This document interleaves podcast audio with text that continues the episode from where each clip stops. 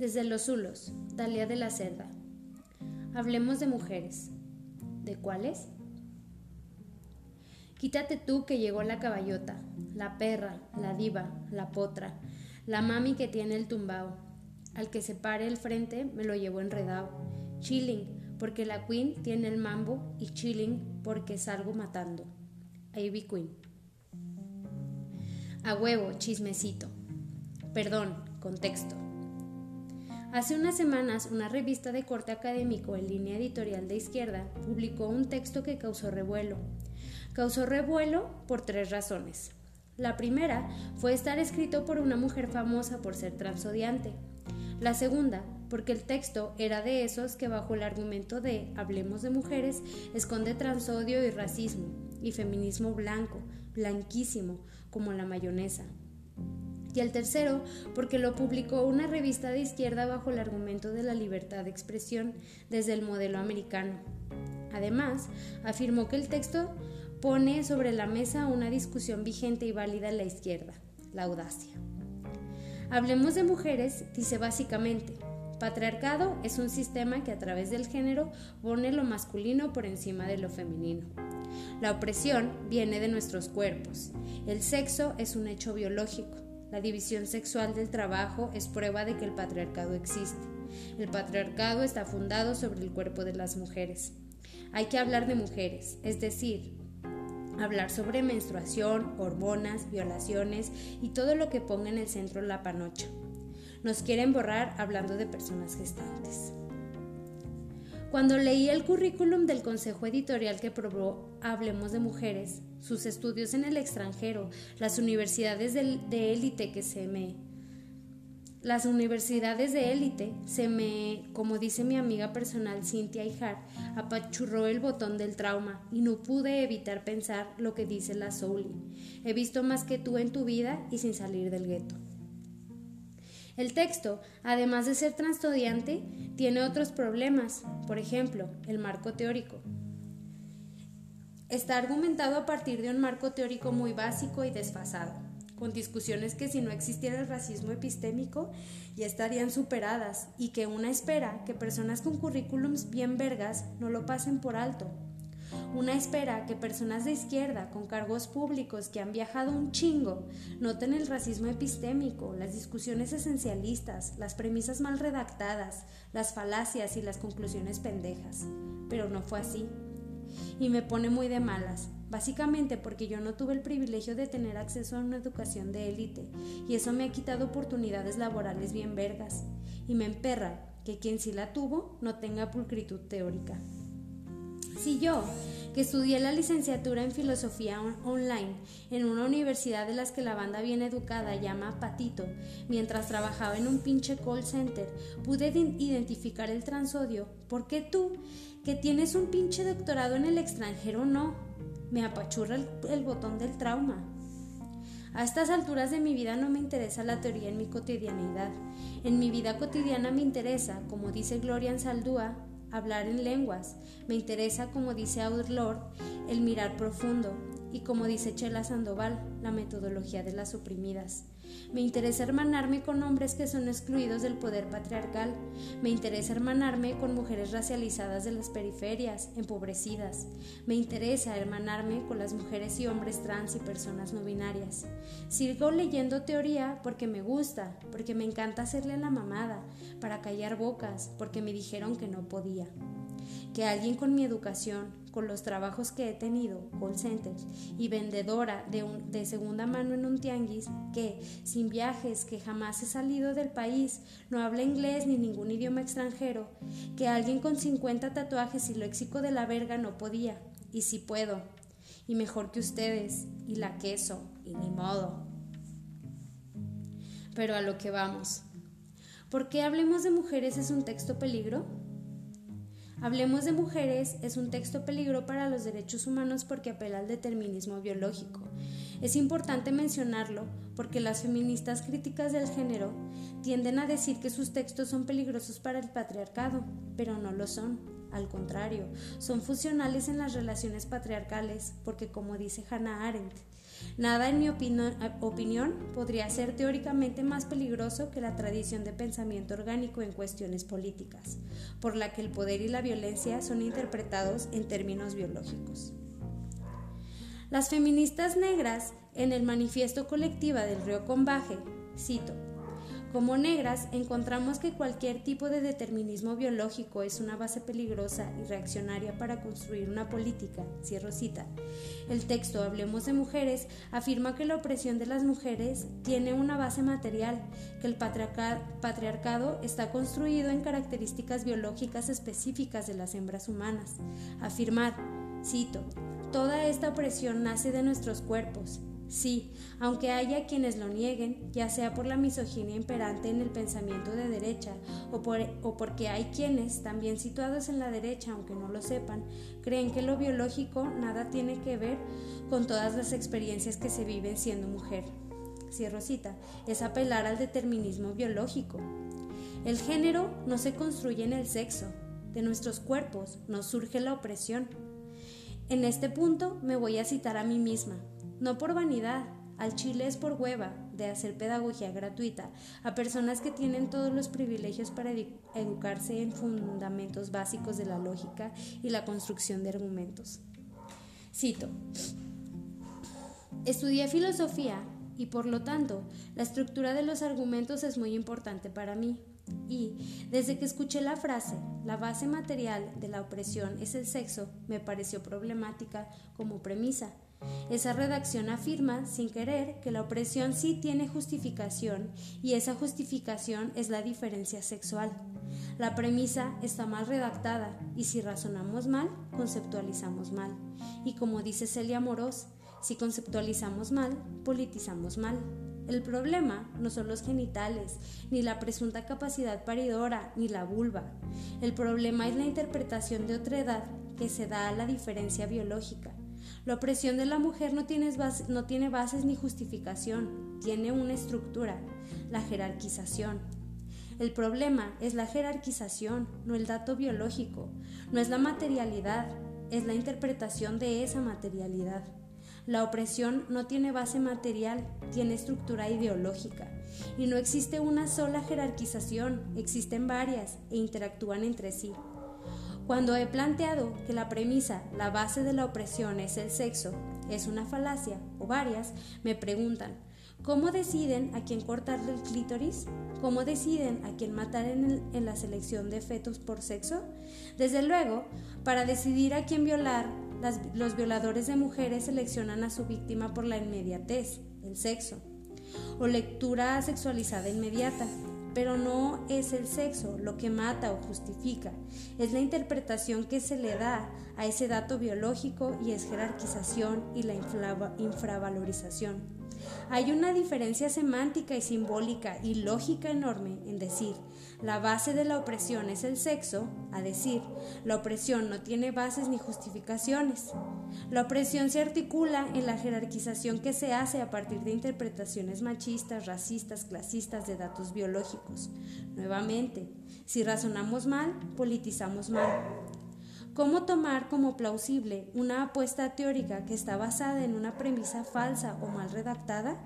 ¿Por qué damos por hecho estos aportes teóricos si desde su sintaxis son sumamente problemáticos? Porque los hicieron feministas del cuarto propio, porque por la colonialidad del saber están legitimadas per se, aunque digan pendejadas. Cierro cita. Apelar a la biología es peligroso para los derechos humanos, de hecho, la derecha lo hace todo el tiempo. La derecha milita contra el matrimonio igualitario, las leyes de identidad de género y el aborto legal con argumentos biologicistas. De hecho, dicen que es biología básica. Solo existen dos sexos, hombre y mujer. La KEUR afirma que hasta principios del siglo XVII existía un modelo de sexo único, durante mucho tiempo se utilizaron las mismas palabras para hablar de genitales y la jerarquización social no, se tenía, no tenía un argumento biológico, sino filosófico y teológico. La división jerarquizada sexual del trabajo existía porque los filósofos y los teólogos y la iglesia, iglesia decían que así debía ser. Fue hasta que comenzaron las revoluciones políticas, sociales y económicas que se estableció un modelo de dos sexos de dicotomía jerarquizada. El menosprecio a las a los labores femeninas fue cuestionada, ya no fue cuestionado. Ya no bastaba, ya no bastaba con porque Dios dice que las mujeres deben hacerse cargo de sus hijos. Se necesitaban razones científicas propias del pensamiento imperante en la época.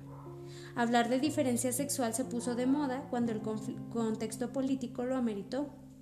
Cuando hubo un cuestionamiento a las verdades reveladas, a la iglesia, a la filosofía, a los filósofos machistas como Aristóteles, es verdad que la división sexual del trabajo, en algunos contextos, necesita de ciertas características físicas, pero apelar a la, a la biológica y luego de venir a la biología es destino y luego de venir en la biología es destino, es un hecho social y político y no con base científica. Recurrir a la biología para justificar jerarquización lo han hecho históricamente los grupos fundamentalistas, como la derecha, los nazis, los provida. Bourdieu decía que hablar de la diferencia sexual como un hecho científico legitima una relación de dominación inscribiéndola en una naturaleza biológica, que en sí misma es una construcción social naturalizada. La derecha, los datos o hechos biológicos como una herramienta de legitimización del orden social. Los conservadores dicen, existen dos sexos, hombre y mujer. Las mujeres paren, los hombres tienen testosterona. Las feministas radicales hacen técnicamente lo mismo, al menos discursivamente cuando afirman, la opresión tiene su base material en el sexo. Los movimientos sociales esencialmente no, perdón. Los movimientos sociales comúnmente esencializan las características que comparten sus participantes, esto con el fin de construir sujetos políticos. Estos reduccionismos son peligrosos y las teóricas negras y de color han señalado durante años que problematizar las violencias que viven las mujeres bajo el concepto de sexo, género, la opresión común, el patriarcado, invisibiliza las violencias que viven las mujeres abyectas de la feminidad. Entonces, si perpetuamos de forma deliberada el hablar de mujeres, centrando nuestra atención en el sexo, esencializando la condición femenina, estamos siendo perversas y racistas ¿Por qué es un texto, por qué es un texto transodiante? Porque dice, textual, cito, no solo los negacionistas del sexo como una realidad biológica, sino también aquellos que, en nombre de una supuesta diversidad, nos dicen que hemos de renunciar a nombrarnos y a nombrar procesos biológicos que nacen de nuestra capacidad sexual y reproductiva y que son el origen de nuestra opresión. Parece que no quieren que denunciemos esta realidad que es solo nuestra desde hace milenios. Nos exigen incluirnos en el todes y todos y nos dicen que para ser inclusivas hemos de llamarnos personas menstruantes, personas gestantes, personas con capacidad de parir, porque mujer ya no es un término inclusivo. Cierro cita. Una puede perfectamente problematizar la división sexual del trabajo de la necesidad del trabajo, de la necesidad de dignificar la gestación de la menstruación, de la perdón, de la necesidad de dignificar la gestión de la menstruación, de aborto, de la importancia del uso de femenino genérico, de las teorías que hay sobre el origen del sexismo, sin cagarse en las mujeres y hombres trans. Se puede, claro que sí, pero si decides deliberadamente quejarte de que se use personas gestantes, que se usa para proteger los derechos reproductivos de los hombres trans, estás siendo deliberadamente transodiante. Existen diferencias biológicas entre machos y hembras humanos. Es un hecho, un hecho biológico es que las hembras humanas menstruan. Un hecho biológico es que los machos humanos eyaculan pero alrededor de estos hechos biológicos se construyen mitos, estigmas. La menstruación como hecho biológico es sangrar por el chocho cada mes, no más. Nada de mística, sangre del chocho y se acabó. Como, como vives la menstruación depende de tu contexto. Si eres una mujer feminista, posiblemente uses copa menstrual, sangrado libre y te estés conectando con tu útero. Si eres un hombre trans, posiblemente la vivas con disforia. Si eres una persona a la que le vale verga, es un suceso intrascendente, como es en mi caso, que me caga menstruar. Si nos vamos a poner teóricamente pulcras, lo que es una realidad biológica no es ser una mujer, la realidad biológica es, ser una hembra humana. El género es mujer. Lo decía la Simón, que no se nace mujer, se nace hembra humana y de ahí se deviene o no mujer. Pero como dije, a mí la teoría no más me interesa por mamar. En la vida cotidiana la vulva, las hembras humanas, la diferencia entre sexo y género y la definición de lo que es una mujer me importan tres toneladas de popó. Me interesan las trayectorias de vida, la afinidad política, la empatía y el carnalismo entre personas oprimidas. Me interesa que no toquen con su transodio a mis amigas trans, porque ahí sí se les apareció el, el diablo. Pero derecha la flecha. Aquí seguimos con otro problema, la universalización de las mujeres. Primero, sin tanto pedo, como mujeres, así, sin meternos en modelos teóricos de pensamiento. Eso ya lo resolvió Audre Lorde a finales de los 80, pero como existe el racismo epistémico, no le hicimos caso. Cito, estar juntas las mujeres no era suficiente, éramos distintas. Estar juntas las mujeres gays no era suficiente, éramos distintas. Estar juntas las mujeres negras no era suficiente, éramos distintas. Estar juntas las mujeres lesbianas negras no era suficiente, éramos distintas. Cada una de nosotras tenía sus propias necesidades y sus objetivos y alianzas muy diversas. La supervivencia nos advertía a algunas de nosotras que no nos podíamos permitir definirnos fácilmente, ni tampoco encerrarnos en una definición estrecha. Ha hecho falta cierto tiempo para darnos cuenta de que nuestro lugar era precisamente la casa de la diferencia, más que la seguridad de una diferencia particular. Cierro cita. Pero, ¿cómo hacen falta los PDFs para convencer a las críticas de género, pueden revisar toda la genealogía del feminismo negro y de color que habla de las diferencias entre mujeres.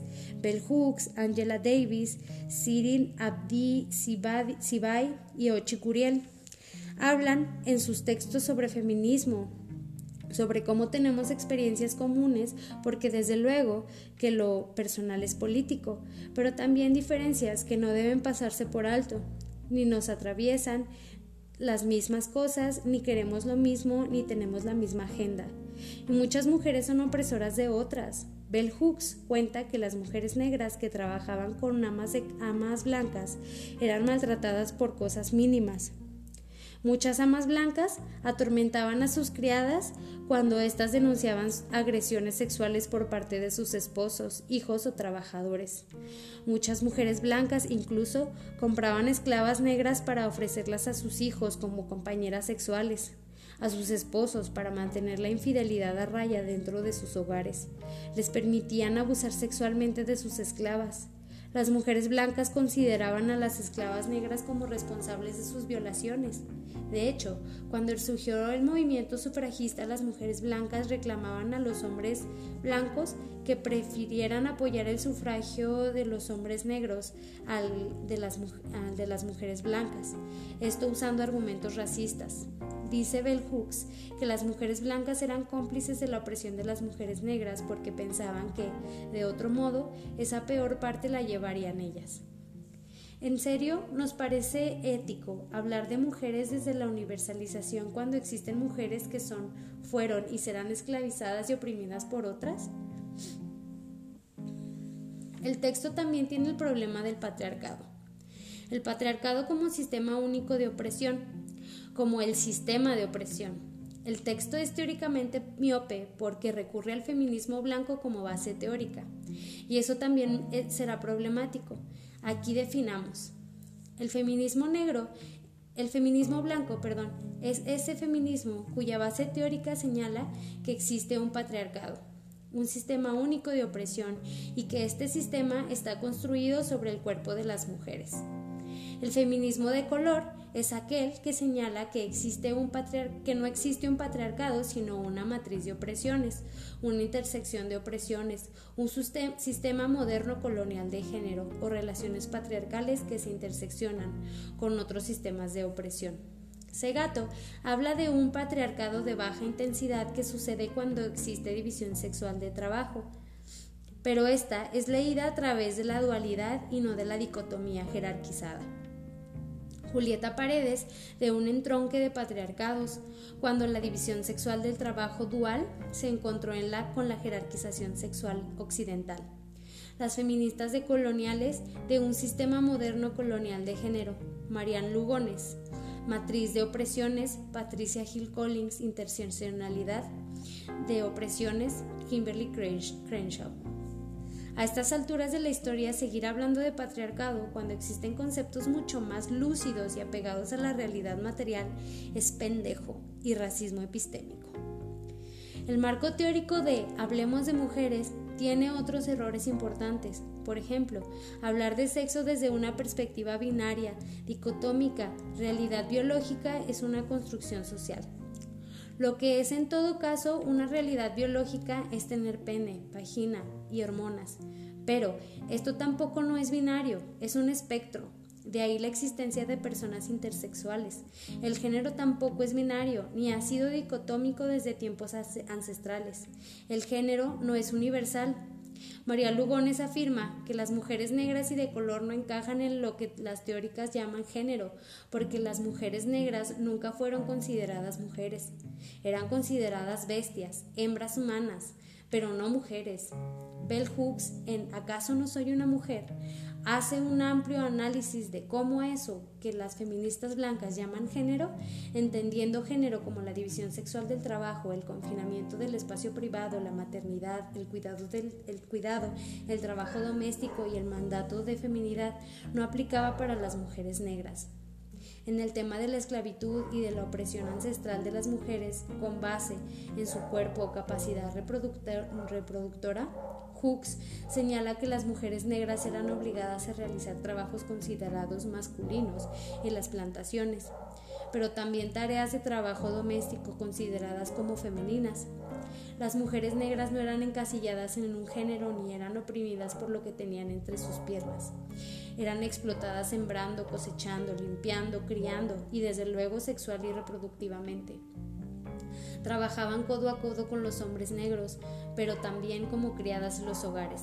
En las plantaciones era común ver a mujeres negras arando, sembrando y cosechando. Si bien los hombres blancos discriminaban a las mujeres negras al no ascenderlas de puesto, los castigos eran parejos. Hooks dice que es verdad que el sexismo afectó a las mujeres negras al ser explotadas sexual y reproductivamente, pero no era la única forma de explotación que vivían. Hooks además señala que académicamente se tiene que poner el foco en la masculinización de la mujer negra y no en la lectura desde la feminización. En la sociedad estadounidense colonial, las mujeres blancas rara vez trabajaban en los campos. La realidad de las mujeres negras durante la esclavitud es un ejemplo claro de que el género, estudiado como opresión desde la perspectiva del feminismo blanco, tiene sesgos importantes, porque categoriza como opresión solo aquellas experiencias desagradables que le suceden a las mujeres blancas. Cuando se habla de la opresión histórica de las mujeres se hace énfasis en las experiencias sexualizadas de tener una vulva y de la asignación de roles a partir de ahí.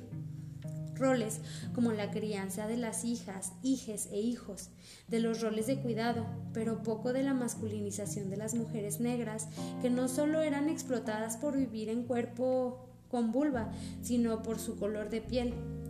En el tema, por ejemplo, de los cuerpos, el desnudo, la visibilización de la vulva y las características sexuales de las hembras humanas, Hooks cuenta que las mujeres en la época victoriana se cubrían sus cuerpos porque ese era el mandato de género, y en cambio las mujeres negras eran despojadas de sus ropas de forma constante para ser azotadas, para ser exhibidas en zoológicos humanos, para experimentar con sus cuerpos, cuando el culto a la verdadera feminidad se popularizó, las, mujeres negras sufrían muchísimo porque ellas querían ser consideradas mujeres para ser tratadas como sus amas blancas.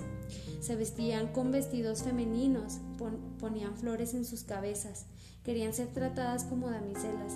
Tener vagina no las convirtió en mujeres, eran hembras humanas. Servían para arar, para reproducirse, para cosechar, pero jamás para encarnar la feminidad de las mujeres blancas que, aunque vivían misoginia y discriminación sexista, no eran explotadas en los campos. El texto tiene otros problemas. Por ejemplo, apelar a la vida de, de resistencia de las mujeres. La autora de Hablemos de Mujeres hace referencia a la vida de resistencia de las autoras que usa como marco teórico para justificar que dice la verdad. En este punto hay que diferenciar teoría feminista de ejemplos de emancipación y teoría feminista de la verdad. Tanto Gerda Lerner como Graciela Hierro y Francois de Eritate son mujeres que aportaron tanto en su vida llena de rebeldías como en obra.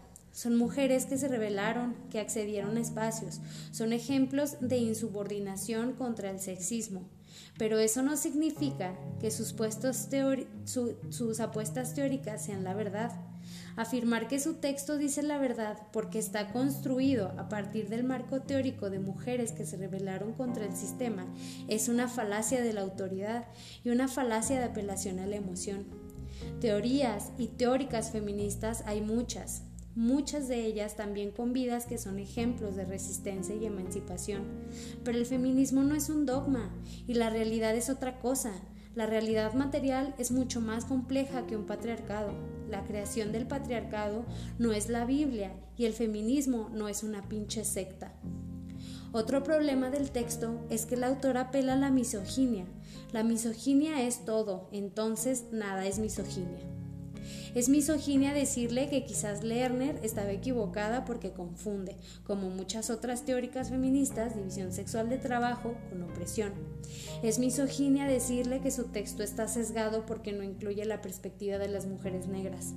Es misoginia decirle que su texto es transodiante y antiderechos. Y no, Criticar teóricamente un texto, señalar el racismo o el transodio no es misoginia. Misoginia sería decir, estás bien pendeja, mija, vieja tenías que ser. Pero decir, tu texto tiene un marco teórico muy básico y es transodiante, no es misoginia.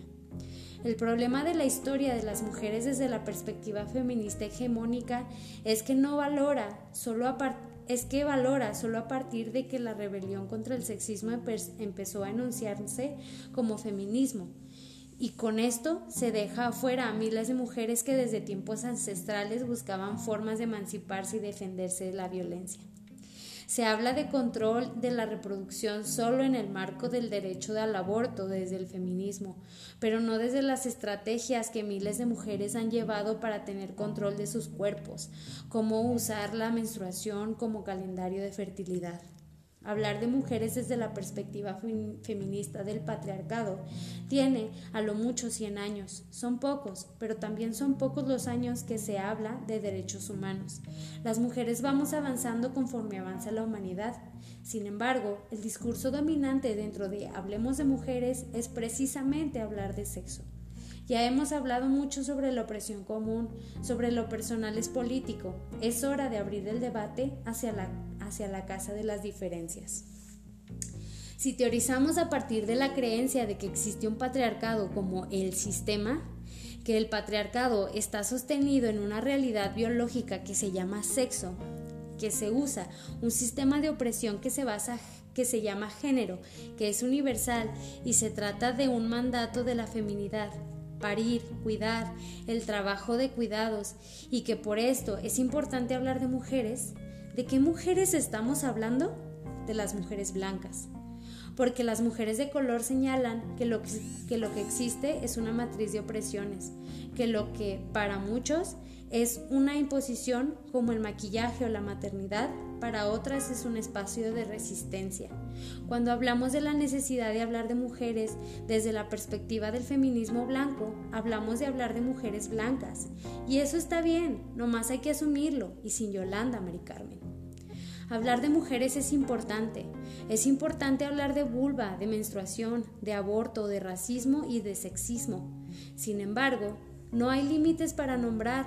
Una puede decir fácilmente mujeres y personas gestantes, mujeres y personas con capacidad de menstruar, mujeres y personas no binarias. Apelar a hablar de mujeres se vuelve un acto transfóbico cuando para hablar de mujeres culpas a las personas trans de borrarlos.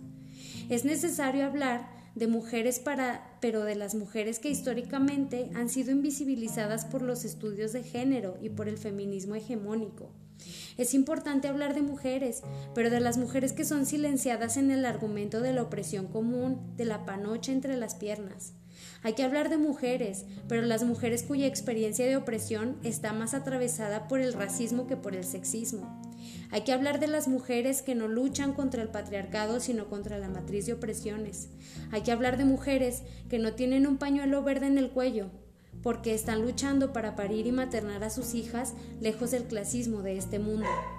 Hay que hablar de las mujeres a las que históricamente se han visibilizado porque no encajan en el estereotipo de género, mujer, perpetuado por el feminismo. Hay que hablar de, las mujeres que necesitan las leyes de identidad de género y derechos laborales para su trabajo, el trabajo sexual. Hay que hablar de las mujeres que son borradas cada vez que una mujer cis blanca de clase media aparece en todos los medios de comunicación en horario estelar a decir que la están silenciando y borrando. Hay que hablar de mujeres, pero hay que dejar de hacerlo desde la perspectiva de Millet, de Dworkin, de Firestone y co. Hay que empezar a hacerlo desde la de Yuderquis Espinosa, María Lugones, Gloria Ensaldúa, Bell Hooks, Angela Davis, Siobhan Guerrero, Valeria Angola, Irene Valvidia, Bren Nava, Kupkin Vargas, Carla Cruz y Laurel Miranda, por mencionar algunas.